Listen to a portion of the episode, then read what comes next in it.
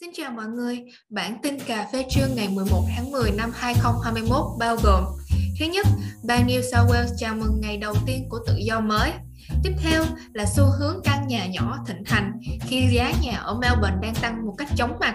Và cuối cùng là cập nhật tình hình Covid-19 tại Úc và Việt Nam.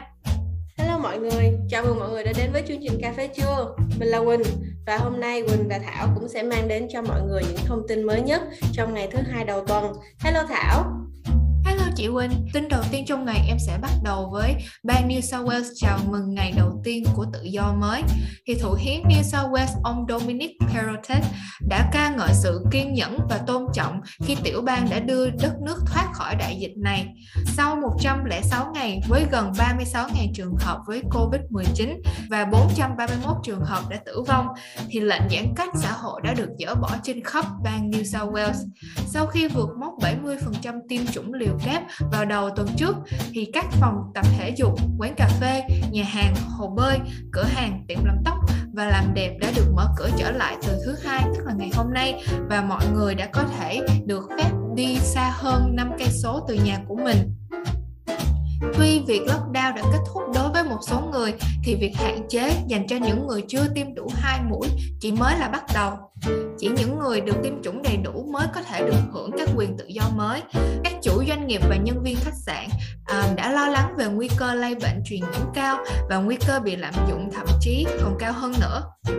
Ông Perrottet thừa nhận các vấn đề là không thể tránh khỏi và ông kêu gọi cư dân của bang này thể hiện sự kiên nhẫn à, và ý thức của mình để bảo vệ cộng đồng qua bản tin của New South Wales thì chị Quỳnh ơi chị có thể cập nhật về tin của Melbourne được không ạ?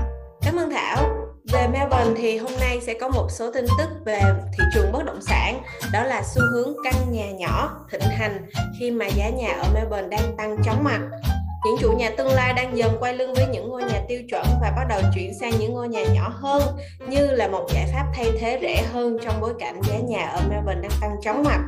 Những ngôi nhà nhỏ trông giống như những ngôi nhà tiêu chuẩn, ngoại trừ việc là chúng có kích thước nhỏ hơn, đi kèm với phòng ngủ, phòng tắm, và hoa sen, phòng khách và một số trường hợp đó thì họ có cả phòng giặt nữa và cái giá của những ngôi nhà nhỏ này thì chỉ là bằng một phần rất nhỏ so với những cái căn nhà tiêu chuẩn thông thường sở hữu của NJ Tiny Homes, ông Nick Todd đã chia sẻ với Nine News rằng kể từ khi ông bắt đầu kinh doanh cách đây 18 tháng thì sự phát triển này những cái nhu cầu đối với các loại bất động sản này đã bùng nổ tại Melbourne. Những ngôi nhà nhỏ này có giá bắt đầu từ khoảng 25.000 đô la cho cái cho những cái ngôi nhà có thiết kế đơn giản phía ngoài và những ngôi nhà lớn hơn thì có giá sẽ khoảng là 115.000 đô la. Và khi mà giá nhà ở Melbourne ngày một tăng lên, các chủ nhà tương lai đang dần chuyển sang những lựa chọn phù hợp với túi tiền hơn bao giờ hết. Giá nhà trung bình hiện tại ở Melbourne hiện nay đang tăng vọt hơn 1 triệu đô la và uh, chỉ trong năm nay thôi nó đã tăng lên khoảng 1 triệu 022.927 đô la. Và đây là một con số cực kỳ cực kỳ lớn nhất là đối với những người trẻ nữa. Um, cũng hy vọng đây là một cái giải pháp mới mà dành cho những cái người mà mong muốn có được cho mình một ngôi nhà ha Thảo ha. Dạ vâng, em cảm ơn chị Quỳnh.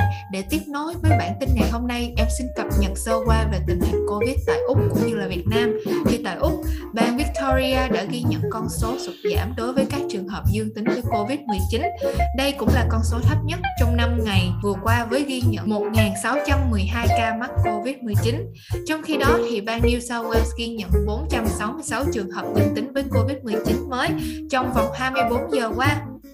Còn tại Việt Nam thì tính từ 17 giờ ngày 9 tháng 10 tới 17 giờ ngày 10 tháng 10 trên hệ thống quốc gia quản lý ca bệnh COVID-19 ghi nhận 3.528 ca nhiễm mới, tức là đã giảm 999 ca so với ngày trước đó.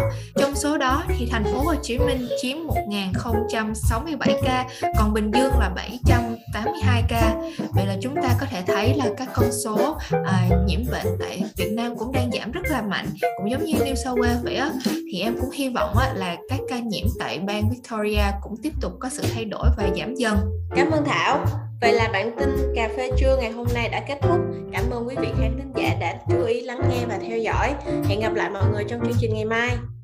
Xin chào và hẹn gặp lại.